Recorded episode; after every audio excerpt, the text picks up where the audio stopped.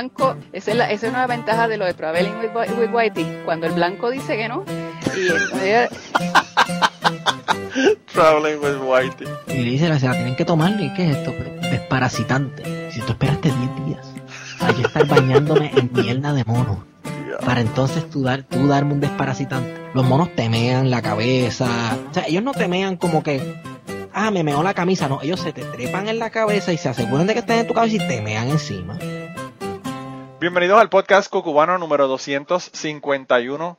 Esta semana estoy súper contento porque tengo a alguien que yo no conozco, que conocí a través de las redes hace unos, como unos dos meses o algo así. Y graciosamente cuando le dije a mi hermana, sí, de este chico, me dijo, pues claro, chico. Ella me, me dijo, pues claro, chico, como si fuera un primo de nosotros que yo no conozco. Porque a pesar de que yo estoy en Puerto Rico, quizás por eso que no me, no me he enterado de lo que está pasando, pero en Puerto Rico parece que mucha, mucha, mucha gente lo conoce. Y él se llama Alexis Joel Hernández. Si usted es de Puerto Rico, probablemente le suene el nombre. Y si le suena el nombre es porque el hombre ha estado, hasta David Becknott ha retuiteado tweets tuyos. Eh, ¿Cómo tú estás, hermano? Eh, me siento bien y en recuperación. Sí, de eso es de lo que quería que habláramos. Eh, Alexis, para las personas que no saben quién es, tuvo, tuvo un accidente, eh, pero él nos va a hablar de ese accidente cuando, después que nos hable de quién es él, dónde nació y de su infancia y de su vida en Puerto Rico antes de ese accidente, que no fue en Puerto Rico, por cierto. Así que eh, eh, cuéntame, Alexis, tú naciste en, me dijiste que naciste en, en Camuy. Nací en Arecibo, pero soy de Camuy. Pues Eh, Yo nací en el hospital del maestro, pero soy de Utuado, así que estamos en la misma. pues yo nací en Susana. ah, sí, sí, sí, claro, el doctor Susani, el, uno de los, de los hospitales más grandes en Arecibo. Sí.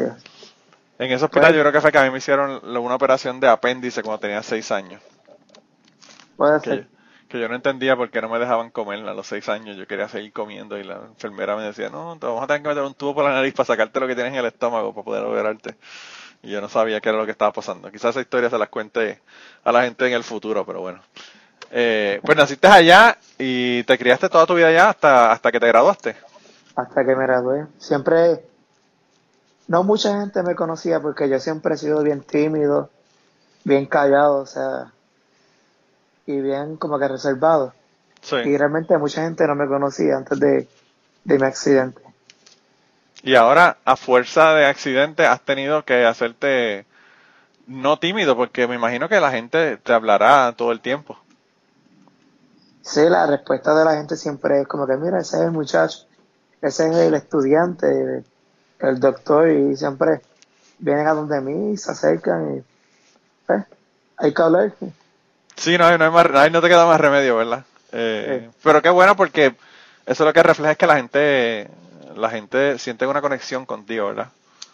Eh, a pesar de que, pues, como yo no te conozco, eh, no sé, yo eh, vi tu historia y de verdad que me, me impresionó muchísimo. Pero, pero por eso fue que decidí enviarte un mensaje. Yo, yo vi que estabas en Twitter y yo dije, bueno, en Twitter es más difícil mandar mensajes, déjame mandarle mensaje por, por ah, Instagram. Si quieres, dale a la gente tu Instagram para que vayan allá y, y vean las fotos que tienes allá. Eh, mi Instagram es alexis.joelpr. Bueno, pues vayan allá, chequense las fotos de este hombre. Eh, entonces tú estudiaste allá, me imagino que te graduaste y cuando te graduaste, básicamente lo que leí fue que tú, tú quieres estudiar medicina, ¿no? Yo quiero estudiar medicina y la competencia es mucha. Y en verdad mis exámenes no eran los más sólidos. También Sí. tuve que coger el examen. Primero en, había una huelga en la UPR. Entre medio de la huelga, la huelga hay todo el tiempo en la UPR. Cuando yo entré en el 92 había una huelga en la UPR, por poco no pierdo el semestre en ese momento. es como que la, la, la historia que se repite de la UP, ¿verdad? se repite todo el tiempo. Pues Sí, yo cuando iba, yo separé los dos meses para, para estudiar y dedicarme al examen y de momento me entró una huelga encima. Tenía que coger clases y repasar de todo del NCAT, que es el examen que te piden como requisito. sí, Sí. Y fue un desastre y no salí muy bien. Entonces después, como no salí muy bien, decidí que quería cogerla de nuevo, pero llegó el huracán María. Y ahí todos los planes como que era sobrevivir y no pude estudiar tampoco mucho. ¿Y cómo, Y- cómo, cómo eh, pasaste María? ¿Lo pasaste en Camuy o lo pasaste en, en dónde? Pues yo los en la semana estudiaba en Mayagüez, no Sí. tenía luz, no tenía luz, y en los fines de semana regresaba a Camuy. Aquí tenía luz, agua, pero no casi no tenía internet, o sea que era un revolú, y Wow. fue bien complicado. Pero eso me imagino que fue meses después del huracán, ¿no? Porque, o sea, al principio prácticamente nadie tuvo luz por un montón de tiempo. Gracias a Dios la, la luz en, en mi casa en Camuy me llegó como en octubre y en, en Mayagüez me llegó en enero. Pero sé que de personas que les llegó en mayo 2018 la luz. O sea que no estuve sí, tan sí. mal. Sí, mi hermana, mi hermana vive en San Juan, en el mismo medio de San Juan. Ajá, Y ella no tuvo luz desde Irma, que fueron dos semanas antes de María, hasta como el mediados de diciembre. Y a mí me llegó como en enero, en Mayagüez, que ahí era donde tenía que estudiar y fue un reto. Pero meterme perdi- otra- tú perdiste el semestre, ¿cómo, cómo hicieron para estudiar durante María? con baterías solares, me iba a otros apartamentos. ¿Pero era un asunto de que estaban haciéndolo online o lo estaban haciendo físicamente que iban a los salones? No, físicamente había que ir. Oh, wow. Sí, Porque porque yo te pregunto porque a, mi, a, mis, a mis sobrinos que estudiaban en San Juan, ¿verdad? Uno estudia en Bayamón eh, y ellos ellos no realmente básicamente no perdieron el semestre, no, no tuvieron clases hasta, hasta enero. Lo que pasa es que mucha gente eh, les llegó la luz, pero fue tan desorganizado la reparación que yo quedé como una burbuja. Sí. Y en toda esa área no había luz. Y esperé como hasta enero. Wow. Y mientras todo el mundo seguía cogiendo clases y todo lo normal, yo tenía que llegar a la universidad, ponerme a cargar mi teléfono, el iPad, la computadora. Así sobrevivía. Wow, wow, wow. Sí, de verdad que yo viví Hugo y viví George, pero yo creo que tú unes esos dos y ni siquiera se le llegan ni a los pies a lo que fue María. Cuando fue George, yo tenía como dos o tres añitos, así que no me acuerdo bien. No me digas eso, no me digas eso que me estás diciendo viejo. me estás diciendo viejo, me estás diciendo viejo. Eh, no, no, pues yo viví, yo viví George y viví eh, Hugo, que fue en el 89, me parece. George fue en el Yo creo que sí. 98, creo. 98, sí. Ah, así que, que sí, pero eso, pero realmente, pues, o sea, fue, fueron difíciles y hubo unas áreas que hubo, que hubo que estuvieron más afectadas que otras, pero nada, nada como María, de verdad que nada se compara con lo que fue María. Eh, y entonces tú estabas estudiando eh, como que para, no sé si era, ¿cómo te digo? Era un Eh, bachillerato. Tú ibas a hacer el Eh, bachillerato para entonces irte a- para estudiar medicina después. Sí. Ok. Pues entonces, cuando por fin termino, era, creo que era junio. Y yo decidí solicitar para México porque también estaba entre San Kitts o México, que es en el Caribe. Sí. Y como muchos estudiantes de Mayagüez y de otras universidades iban para México, pues yo decidí solicitar. Okay. ¿Y en dónde Y fue que ibas a estudiar en México? En la Universidad Autónoma de Guadalajara. Okay. ellos me aceptaron rápido y querían que me fuera en julio. Pero yo quería como que tenía que descansar porque después del huracán y todos estos meses Sí. horrible, quería descansar y pues decidirme en enero. Y quería irme también como que preparado, no irme a lo loco así. Quería organizarme bien antes de salir para México, Claro. porque es un país diferente. Y... ¿Y entonces te mudas para México cuándo? ¿Para comenzar en agosto? No, para como ellos empezaban en julio, no en agosto, pues decidirme en enero. Que ellos Ah, empiezan en julio o en enero. Ah, ok, ok. Eh. No sabía que, no sabía que tenían un programa, un, un sistema diferente de, de los semestres. Sí.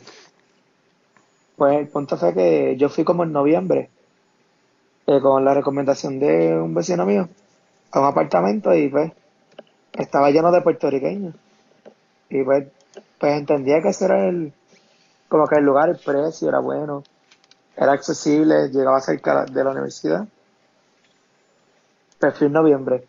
Después empecé en enero, ahí fue con mis padres.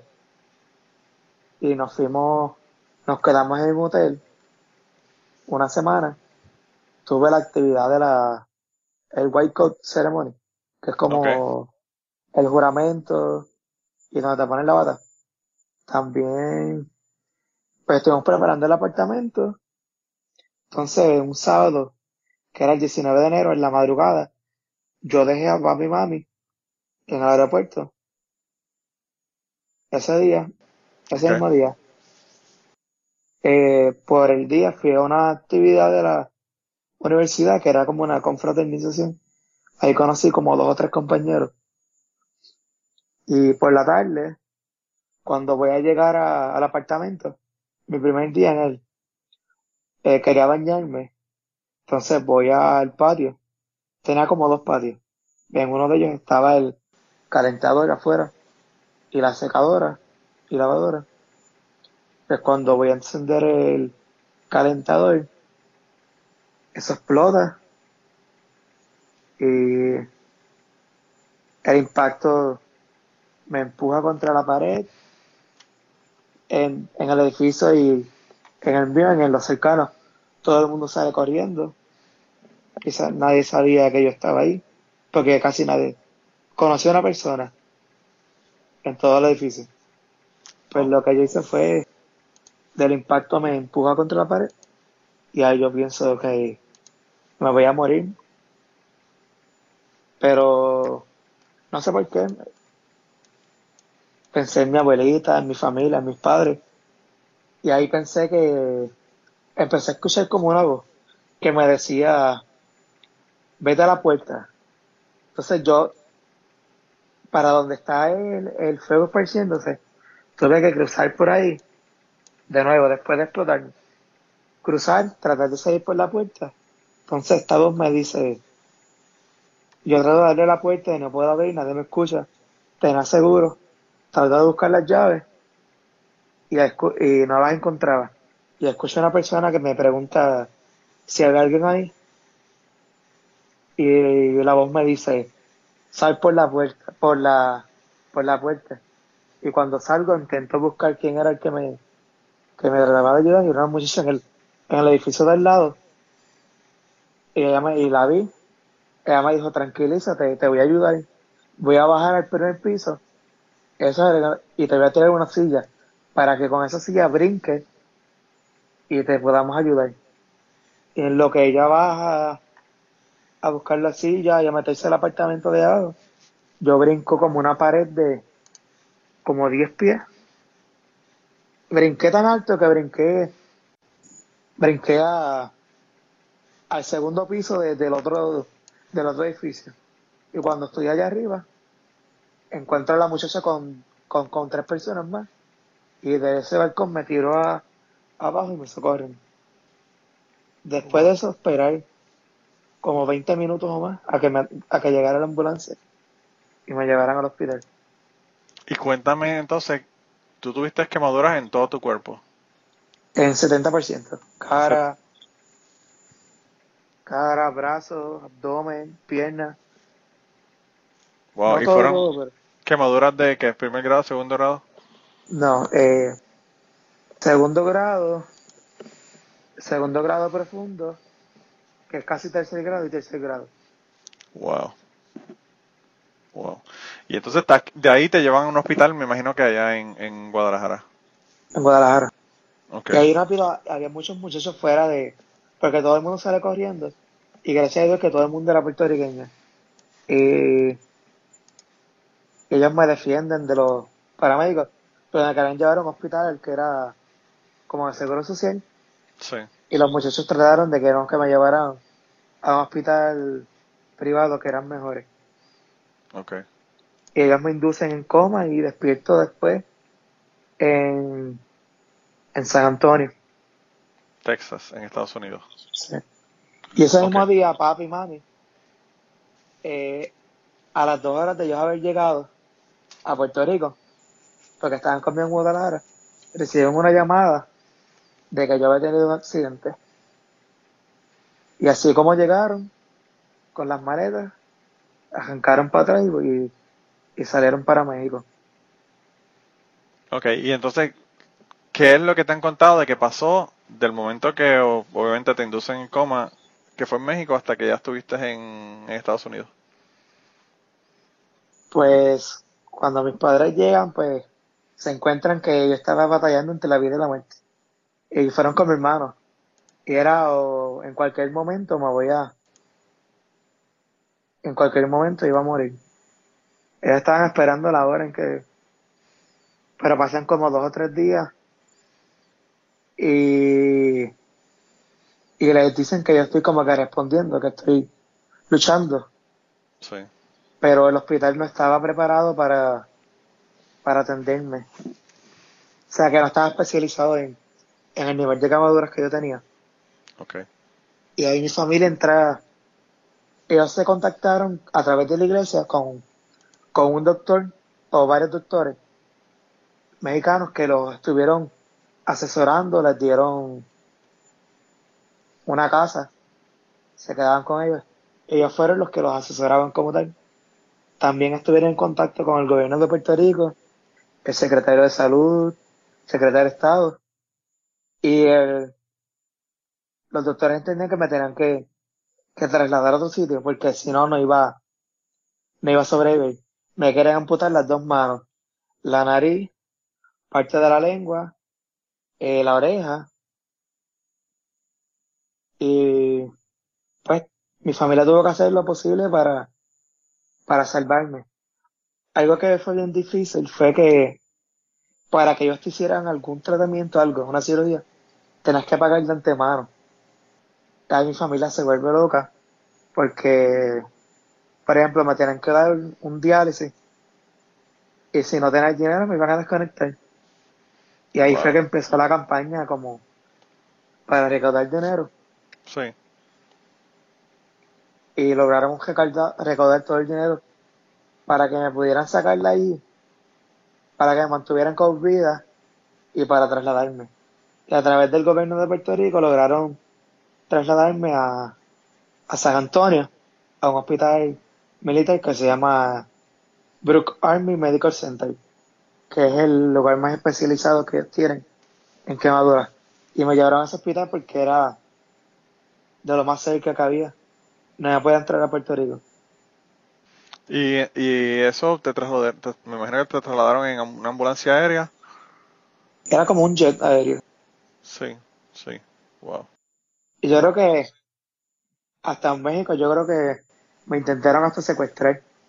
Porque contrataron una compañía para para que me trasladara y de momento apareció otra que, que me estaba evaluando, que me iban a llevar y en verdad no eran ellos. Y casi hasta me secuestran. Pero, espérate un momento, aquí tenemos que Sí. hacer una pausa. ¿Te iban a secuestrar para qué, hermano? Porque, ¿cómo te explico? Que mi familia contrató una compañía de para trasladarme. Sí, sí, sí, sí, eso, eso lo entiendo. Pero no entiendo para qué otra compañía va a llegar y, y querer secuestrarte.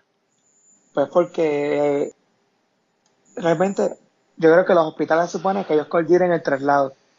Pero como en la práctica en México es que cuando tú consigues a alguien que te traslade, alguien del hospital llama a otra compañía para que venga antes y se lo lleve.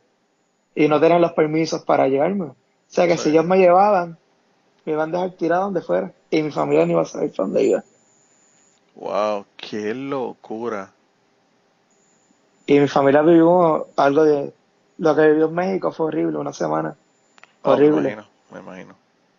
No, eh, o sea, nada más ver a un ser querido tuyo en las condiciones en las que tú estabas, ¿verdad? Por las quemaduras, es terrible.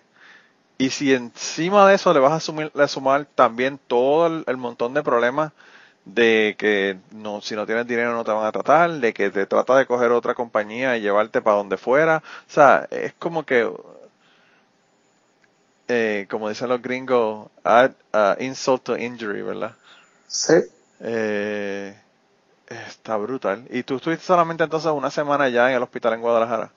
Una semana, pero Para mi familia fue horrible, lo peor de todo. Pero me imagino, o sea, por lo menos fue solamente una semana, porque imagínate si eso hubiese sido seis meses. Y ellos no me querían tratar al principio. Pero papi y mami dicen que cuando vieron que estábamos pagando todo, ellos querían como que, que me quedara un poco. Sí. Pero dentro de todo, pues había doctores buenos y otros malos. Siempre había gente como que, que era lo mejor para mí, o sea que. Sí. Es más el sistema. No es tanto los doctores, pero como el, como el sistema trata al paciente es horrible. Sí. Allá en Yo, México. yo no me imagino estar en una situación difícil de enfermedad en otro país que uno nada más con no conocer cómo es que funcionan las cosas en ese país ya es un impedimento. Imagínate si te, encima de eso te ponen todas las otras trabas que te estaban poniendo a ti. Ujú. Wow. Y este este hospital me dijiste que es en dónde? En San Antonio o en Houston. En San Antonio. En San Antonio, ok. Y de ahí te trasladan para allá y estás cuánto tiempo allá en el, en el hospital. Allí estuve siete meses. Wow. Wow. ¿Y cuánto tiempo estuviste en coma? Eh, o, o en coma inducida. cama inducida como 20 días. 20 días nada más. Sí. Uf. Y No digo nada más porque lo que pienso es que tan pronto sales del coma, el dolor debe ser inimaginable. En verdad no me acuerdo mucho. Pero sí Pues, era. pues qué bueno realmente porque yo no me imagino. O sea, tú te, tú te das una quemadura tonta en una mano y se te hace una burbujita de estas que, que tienen, ¿verdad? Agua adentro.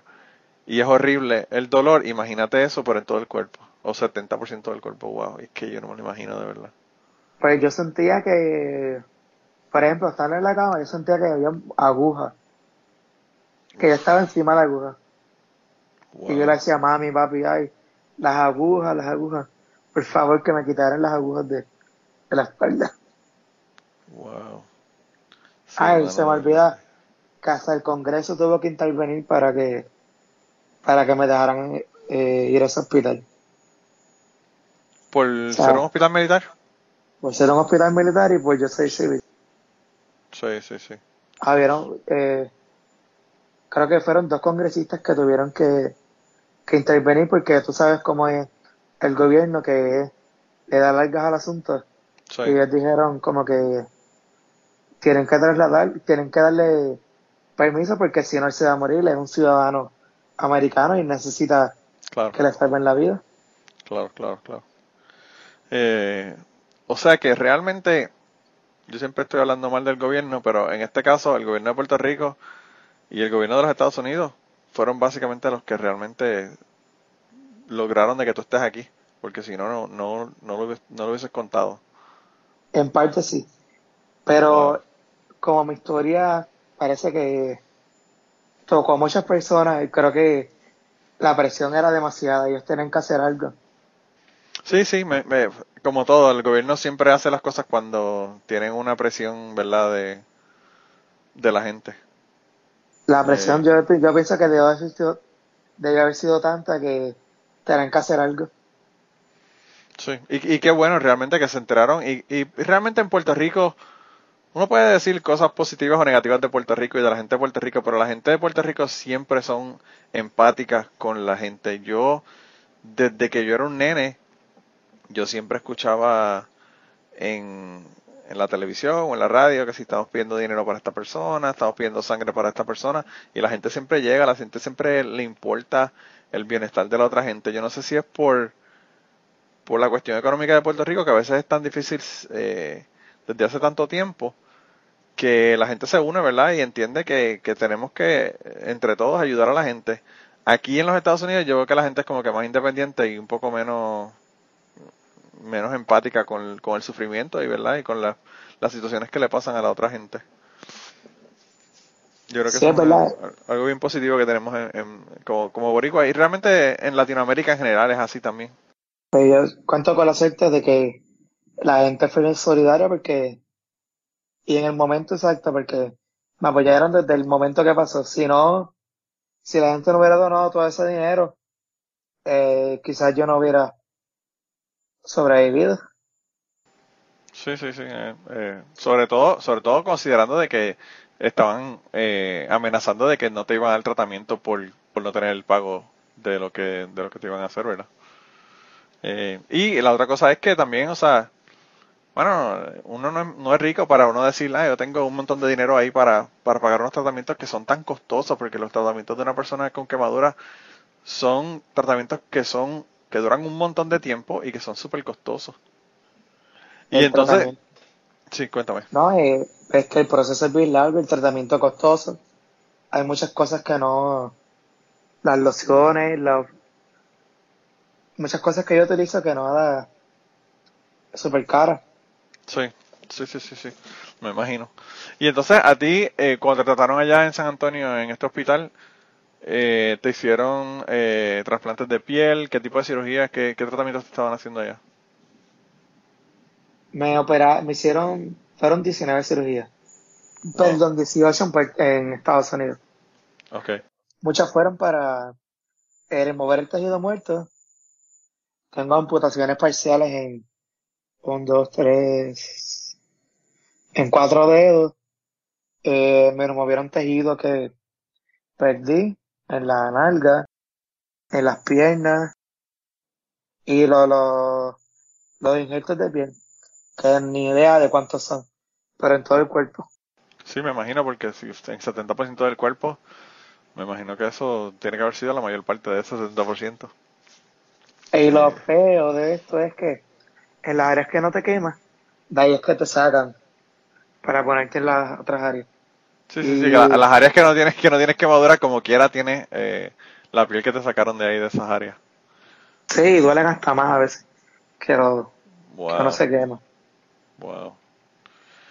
Eh, yo vi un, una, una vez un, un video donde había una persona que estaban hablando de un tratamiento nuevo que están, no sé si lo habrán terminado de desarrollar o no, pero lo estaban desarrollando, que era una pistola de, de células, ¿verdad? Te sacaban células de la persona Ajá. y tenían una pistola que era, mano, algo así, obviamente no es, no es así, pero algo parecido a una, a una pintura de spray, básicamente. Tú colocabas una solución salina con las células ahí y, y le ponías esas células a la persona, como si fuera un spray en la piel. Y pues esas células crecían y, y le reparaban, ¿verdad?, las, las áreas que estaban quemadas. Es impresionante, de verdad. Yo pienso que cuando eso se desarrolle, si es que se, se logra desarrollar, ¿verdad? El tratamiento va a ser mucho más rápido y, y pienso que va a estar mucho menos doloroso porque pues cuando te están haciendo cirugía para removerte toda esta piel que está muerta por quemadura, eso yo no me imagino el dolor que tiene que sentir la persona. Eh, debe ser terrible. También después el dolor sigue por meses y meses. Los baños que te hacen, te tienen que raspar. Nada más que te toquen duele. Cuando uno se quema por el sol, imagínate ahora. Así. Sí. El tocarte era horrible. Y los medicamentos para el dolor, morfina, percocet, todas esas cosas. Sí, y la, y la otra, la otra posibilidad es que Percocet y todas estas opiates también pueden hacer que te crean dependencia, que tiene otro montón de otros otros efectos ¿verdad? secundarios del proceso también. Sí, yo, pero gracias a Dios que yo siempre estuve bien consciente de eso. Y llegó el momento en que cuando me daban, no sé si era psicodón o algo así, Sí, realmente yo me sentía horrible. Y llegó el momento en que cuando me, la, me las daban, cuando, como quiera me dolía, o sea, no me estás haciendo nada. Y dije, Sí. no, que no me las den, no quiero más nada. Y aguantaba lo que, lo que fuera. sí. Yo fíjate, yo eh, cuando a mí me sacaron los cordares, que hace, eso hace mucho, mucho tiempo atrás, a mí me dieron Percocet y me dijo, el doctor me dijo que me tomara una antes de comenzar el procedimiento, ¿verdad? Y me tomé una antes del procedimiento y me chavaron el estómago tan y tan y tan y tan brutal que yo dije, mira, mano, yo voy a pasar estos cordales con, con Tilenol y con Advil, porque de verdad que yo no puedo con estas pastillas. Y me tomé una, realmente no, no me tomé más nada porque eh, me dañaban, me, me dañaban el estómago. Era una cosa horrible, yo no sé cómo esa gente se pueden tomar eso. Eh, y hay gente que obviamente los adictos se toman muchísimo más de las dosis que se supone que, que se tomen. Yo no sé cómo ellos pueden tener un estómago de hierro para poder tomarse esas, esas pastillas. Pues son bien, bien, bien malas para el estómago. También bien acostumbrados porque yo recuerdo, por ejemplo, las dosis que me daban no va a hacer nada yo. Así que entiendo que pues, acostumbrados a eso. Sí, yo me imagino que eso, obviamente, después que la persona está adicta, al revés, parte de lo del dolor y el malestar lo que hace es hacerte querer más la, la droga, ¿verdad? Pero bueno. Eh, y entonces tú estuviste allá siete meses y obviamente estuviste en procesos no solamente de cirugía y todo lo demás, sino que tú también estuviste en, rehabilitación, tuviste que aprender a caminar de nuevo, tuviste que aprender básicamente a todo, a comer. A todo, eh, todo. De esas cosas que tú comentaste que te, que te querían amputar, desde la lengua hasta, hasta los dedos y todo lo demás, eh, ¿solamente te, terminaron amputando parte de los dedos o, te terminaron, o sea, la, la, el oído, la oreja, eh, que dijiste que también te le iban a amputar, ¿te la llegaron a amputar allá en, en San Antonio o no? No, eh, me amputaron parte de cuatro dedos. Hay un dedo que fue casi completo. Y en la oreja perdí como que ni se nota casi. Pero en la parte de arriba la perdí un cantito. Sí. Parte de la oreja. También en la nalga. Y los cortes que tengo en, en el estómago son, son bastante grandes y casi me llega el hueso. Tú sabes que la, la, primera vez que yo vi un tweet tuyo, que yo no sé ni, me, me, imagino que sería que alguien que me seguía le dio like o algo y me, y me lo puso en mi timeline me parece que era un tweet que tú pusiste donde decías que antes antes ahí me daba como que me abochornaba quitarme la camisa en la playa. Y ahora no, no, no me da, no me abochorno de quitarme la, la, camisa en la playa por, todo el proceso, ¿verdad? Y por el triunfo de haber, haber sobrellevado todo eso, ¿verdad? Que te pasó. Eh, y fue el primer, el primer eh, tweet que vi tuyo y luego entonces vi un tweet ahí de que David Bergnot, básicamente tú hiciste como con thread con fotos de todo el proceso de qué fue lo que te ocurrió y eso. Y eh, me parece que fue David Bennett que le dio eh, le dio retweet y ahí fue que yo vi el, el thread ese que tenía. Y ahí fue donde realmente vi toda tu historia porque cuando vi la foto, la primera foto esa, dije, bueno, este chico parece que se quemó, pero pues no sabía nada de los detalles de tu historia, ¿verdad?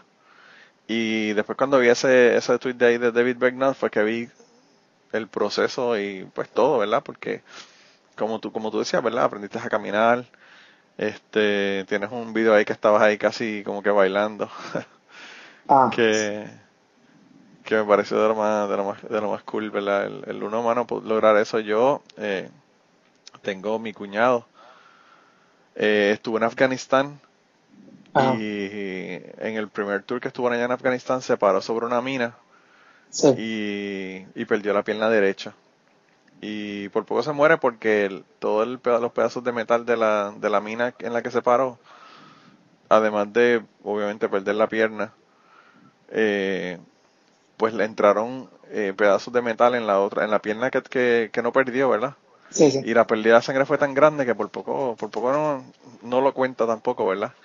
Y su proceso fue un proceso así bien largo como el tuyo. Él estuvo como un año y medio en hospitales militares, en Walter Reed y en Bethesda, en Maryland. Y es como tú, o sea, tuvo que empezar desde cero a aprender a caminar, aprender con la prótesis, aprender a correr con una prótesis que es para correr, aprender a conducir un auto. Y, y es, bien interesante, me sentí como que, que entendía tu proceso porque yo vi el proceso de él también y vi como esas, esas pequeñas ganancias de día a día pues hacen que uno pueda llevar, ¿verdad? Quizás ese, sobrellevar ese proceso que, puede ser tan difícil, ¿verdad? Eh, pero bueno, entonces el caso fue que tú estuviste hace siete meses y después de entonces de San Antonio te dan, te dan de alta y regresas a Puerto Rico, ¿no? Regreso a Puerto Rico y acá todo es un poquito más complicado porque todavía necesito muchas terapias de, de rehabilitación, de tratamiento. Sí. Y es como que difícil conseguir. Realmente mucha gente ha sido solidaria, doctores, terapistas, todo el mundo, pero complicado viajar por toda la isla buscando el tratamiento. Sí. Y no hay como un centro ni nada. Ok, y ahora la, la pregunta que te iba a hacer, que es la más importante de todo lo que hemos hablado. Si hay personas que están escuchando este podcast que quieren ayudarte, eh, monetariamente, ¿verdad? tú tienes una cuenta de banco, tienes un GoFundMe, ¿cómo, cómo pueden hacer para ayudarte? Realmente como que no, prefiero que me, me siento bien. No, Está bien, como que está bien, pero todo lo que estás haciendo te está costando dinero, ¿no? Sí, pero mucha gente me ayuda yo. Por eso, No pero si hay- no sé, pienso que si alguien te quiere ayudar, pues no sé eh, de qué manera podrían hacerlo, no, no tienen ninguna forma de que puedan hacerlo. Pues te puedo dar el techo móvil, no sé si. Perfecto, sí. Pues es el 787 396. Ok. 8039. Ok, 787-396-8039. Bueno, pues si ustedes quieren ayudar a este chico, ¿verdad? Con su proceso pues, de sus asuntos médicos, ¿verdad? Ya saben, pueden ir a TH Móvil, lo pueden enviar desde cualquier parte del mundo, ¿verdad? Esto es una, una app que pueden bajarlo. Y lo pueden enviar a ese número, el 787 396 8039. Eh, porque sí, realmente yo, yo pienso que hay mucha gente que, que, que, le gustaría ayudarte y que pienso que te, que te pueden ¿verdad? enviar dinero por ahí por ATH móvil. Y si son boricua, aunque estén en los Estados Unidos, básicamente todo el mundo tiene ATH móvil, aunque sean boricuas de la diáspora. Que, que en el caso del podcast mío, la mayoría de las personas que me escuchan son de la diáspora. Pues. Estados Unidos está número uno y, y segundo en downloads está Puerto Rico.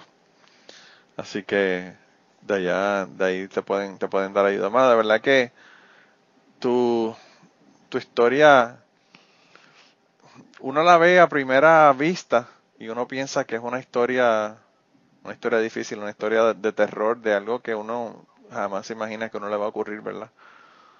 Pero al yo ver tu historia lo que veo es una historia de triunfo, una historia de superación, una historia de, de voluntad de vivir que has tenido y, y al fin y al cabo una historia con un final feliz, ¿verdad? Porque estás aquí.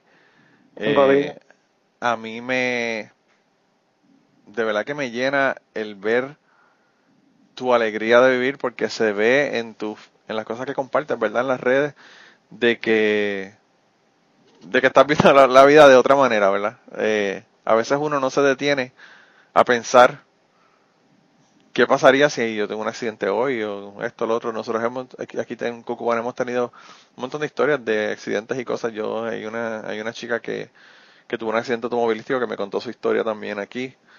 Eh, y, y a veces no nos ponemos a, a- a pensar, ¿verdad?, qué pasaría. Y vivimos como locos, vivimos en la prisa del día a día, vivimos, qué sé yo, enojados con la gente a veces, todo el tiempo, porque tenemos un montón de gente alrededor que, que a veces nos hace la vida difícil. Pero, pues eh, las historias como la tuya nos dan cuenta, nos hacen dar cuenta de la importancia de la vida, la importancia de, de la actitud de nosotros y la importancia de uno, bueno, no, no rendirse, ¿verdad? Ante, ante lo que sea que le pase a uno. Eh, de verdad que gracias por, por haber eh, querido darte la vuelta por acá, contarnos tu historia. Eh, pienso que es súper inspiradora y que, y que creo que todo el mundo debe saberla, no solamente la gente de Puerto Rico. Y con todo, con todo lo que te he contado, siento que no te he contado casi nada, pero, pero es, es que es tanto, y tantos meses de tanta, pero sí, eh, me siento, ahora me siento como que afortunado porque con todo lo que tengo, yo pienso primero en todo lo que tengo y después en todo lo que no puedo hacer. Me Sí. puedo bañar solo, puedo ir al baño solo, puedo darme la boca, puedo comer, tengo vida. Vi que Supuestamente, estabas amarrando, amarrando gavetas de los zapatos, en esas estoy tratando así de... que qué bueno, qué bueno, qué bueno. Sí, no, y me, y me imagino que obviamente en medida que pase el tiempo vas a lograr un montón de cosas más todavía, ¿verdad? Y vas a poder hacer un montón de cosas más que quizás ahora no puedes hacer.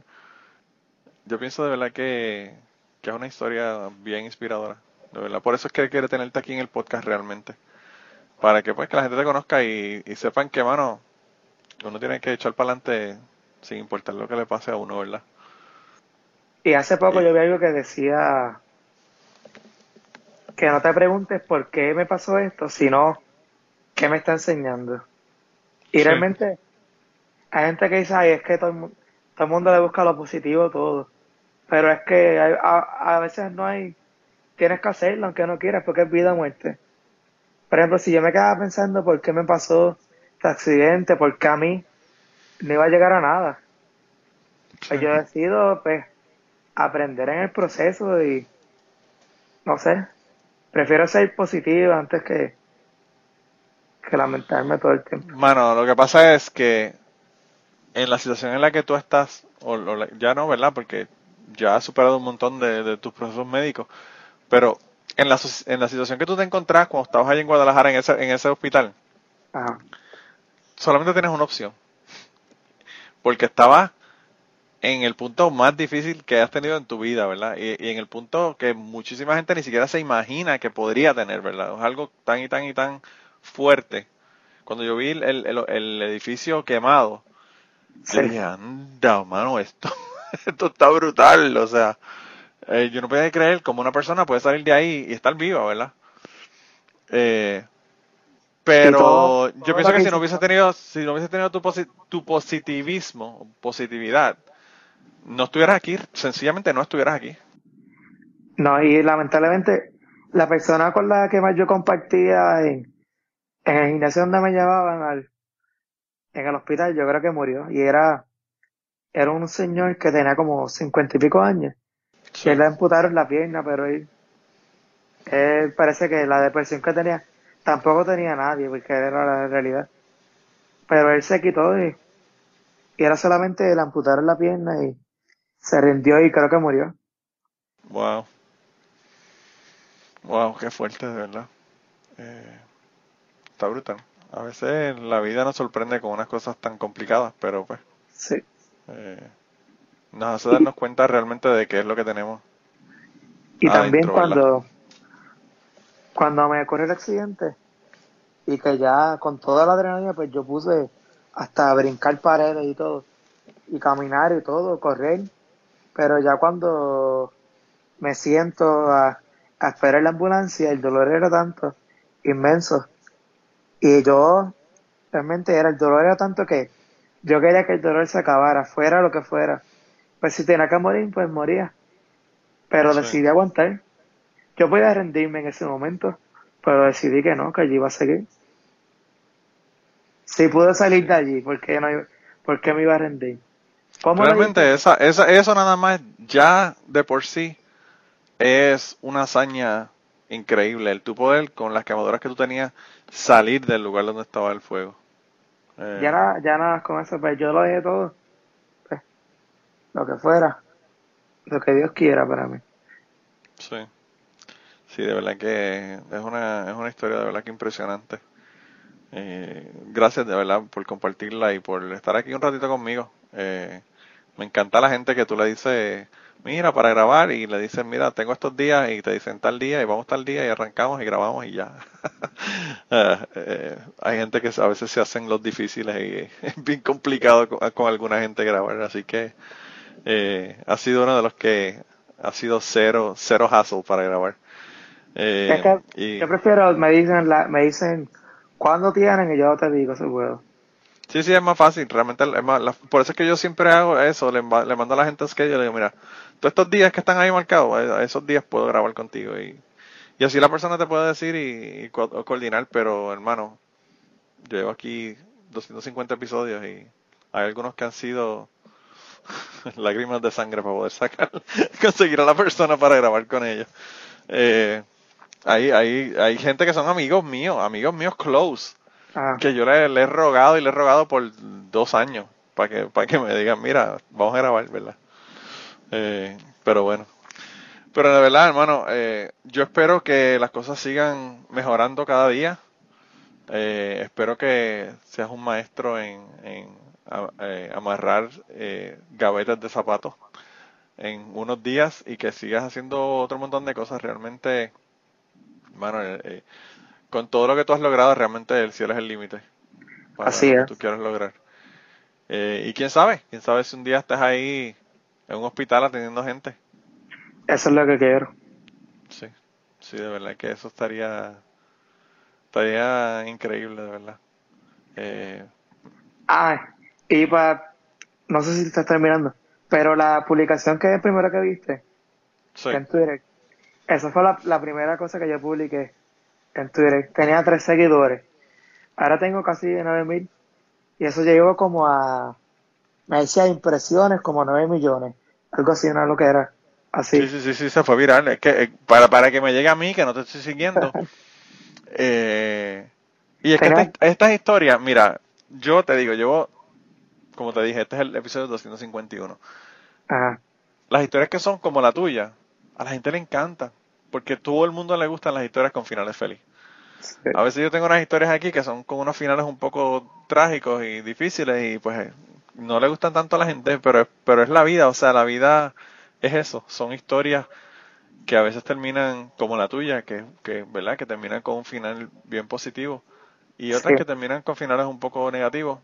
Eh, hay otras que terminan con diantre, me enojé con mi amigo y nunca pude decirle que me perdonara por la tontería por la que nos enojamos y el- mi amigo ya no está. O, hay un montón de, de- de posibilidades, ¿verdad? De finales en historias y yo pienso que el final de tu historia, o no el final, ¿verdad? Porque es hasta ahora, eh, el, el final está en el futuro, pero tu, tu historia pues realmente eh, ha tenido una conclusión que, que a la gente le llena, ¿verdad? Todo el mundo quiere, quiere ver a la gente ganar, ¿verdad? Ganar una batalla. Y esa batalla que, que tuviste, pues hermano, la ganaste, la ganaste y estás en el otro lado y, y vas para adelante, o sea que, eh, como te dije, el cielo es el límite. Así es. Y eso espero yo. Sé que puedo lograr todo lo que me proponga. Con todo lo que he logrado, va. Sí, yo creo que eh, em- empezaste con lograr lo más difícil que es, que es tener tu vida y, y, y salir al otro lado de verdad de, de una situación tan difícil como esa que viviste. Yo pienso que de ahora para adelante ir a la universidad y graduarte de, de medicina realmente es nada, tú sabes, eh, en comparación con lo que has logrado. De verdad que yo te deseo un montón de éxitos. Espero que la gente siga y, y ya saben la gente, mándale dinero por, por la TH móvil porque este hombre tiene que cubrir un montón de gastos médicos y conseguir un montón de, de tratamientos y de, y de seguimiento, ¿verdad? A tu, a tu proceso. ¿Te faltan todavía cirugías por, por hacerte? Eh, sí, pero no sé cuándo.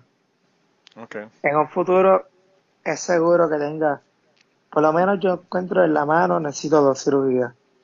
En las piernas, creo que dos, pero no estoy segura. Tengo una contractura que eso es cuando pase. Y no sé, no sé qué más. Sí. Pero en la mano deben ser varias, en la mano izquierda. Que Sí. casi pierdo de. No perdí la mano, casi pierdo la mitad del brazo. Y Oh, logré sobre. Me lograron salvarla. Sí. Sí, realmente eso hubiese sido muchísimo más difícil. Eh, No tener el, el- el brazo realmente. De verdad que estos hospitales militares eh, es increíble las cosas que pueden hacer en estos hospitales militares, de verdad. Las cosas que yo vi, las cosas que yo vi allá en Walter Reed cuando el esposo de mi, el esposo, el hermano de mi esposa Ajá. estuvo allá, eh, bueno, eran unas cosas que de verdad que eran increíbles, increíbles. Yo, Pues- de verdad que yo te voy a ser bien sincero, yo no sé cómo una persona con las quemaduras al nivel que tú tenías pueden llegar donde un médico y el médico no levantar las manos y decir, mano, yo aquí no puedo hacer nada. Porque yo de verdad que, aún con todo el tratamiento que uno tiene de medicina, es como que, wow, eh, es algo tan, tan difícil para, para uno, ¿verdad?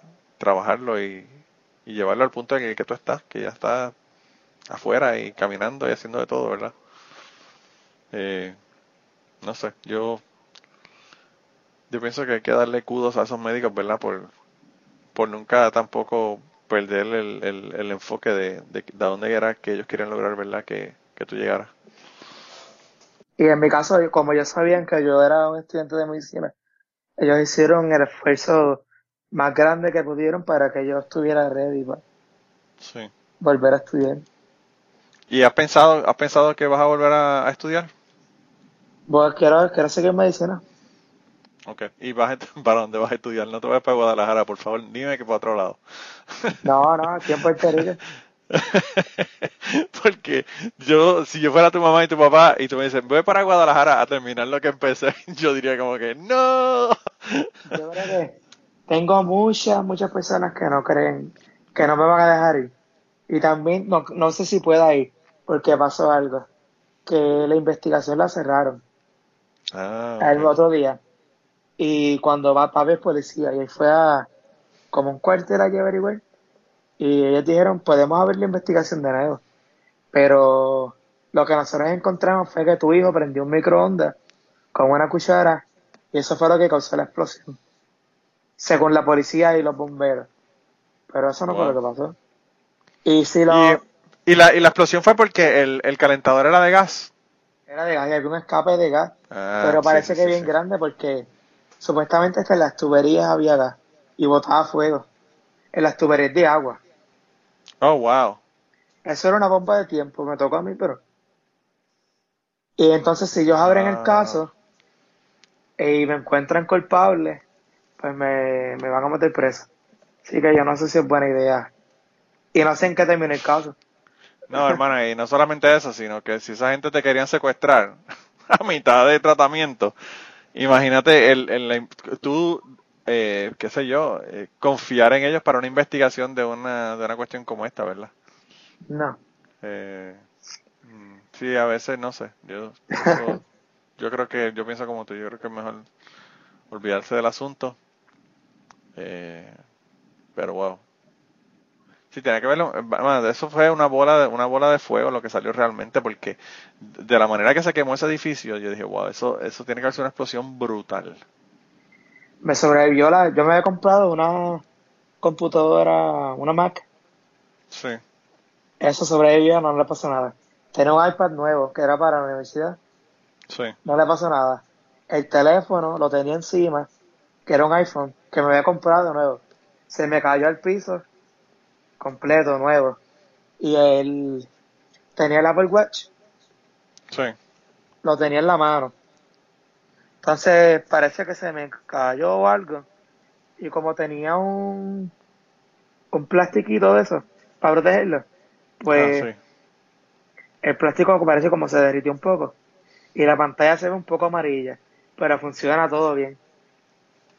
O sea yo que yo soy- que me la paso, me la paso criticando a la gente de Apple y los odio. Eh, tenemos que aceptar que hacen buenos equipos. a pesar Sí. de todo, ¿verdad? Son buenas, de verdad, aguantan todo. Sí, aguantan hasta, hasta explosiones. Wow, wow, wow. Mano, de verdad que tu historia de verdad que es increíble. Eh, como te dije, gracias por, por estar conmigo. No te quito más tiempo, de verdad, mano. Eh, te voy a seguir, obviamente te estoy siguiendo en tus redes. Eh, dile a la gente dónde te pueden seguir para que sigan, para que sigan tu, tu proceso, ¿verdad? Por allá por las redes. Bueno, pues en Facebook mi nombre es Alexis Joel Hernández. En Twitter es Alexis Joel PR. Y en Instagram y TikTok es alexis.joelpr. Bueno, pues vayan allá, síganos por las redes, mándale mensajes eh, reconfortantes y díganle que, que siga para adelante.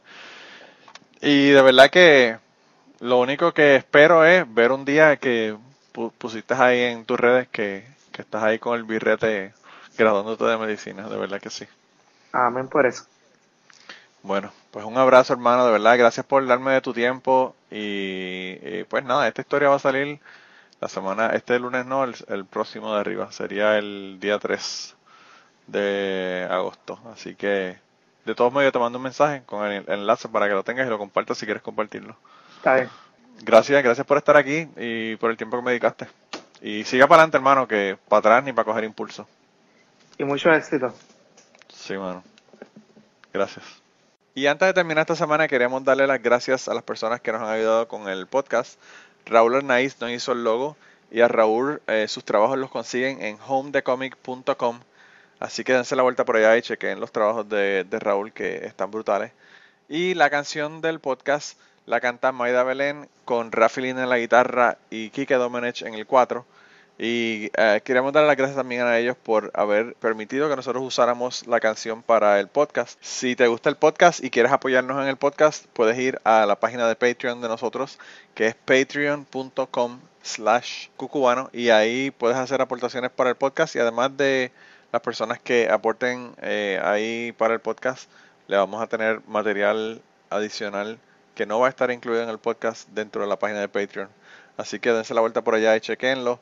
Gracias por habernos apoyado, gracias por recomendar el podcast, gracias por contarles a su abuela, a su tía, a su mamá y a sus amistades. Gracias por darnos follow en Twitter porque tenemos muchas personas que nos escriben todas las semanas y queremos dar las gracias a ustedes también porque sin ustedes realmente pues para que vamos a grabar el podcast. Y nada, con eso los dejamos, se cuidan un montón y nos vemos prontito.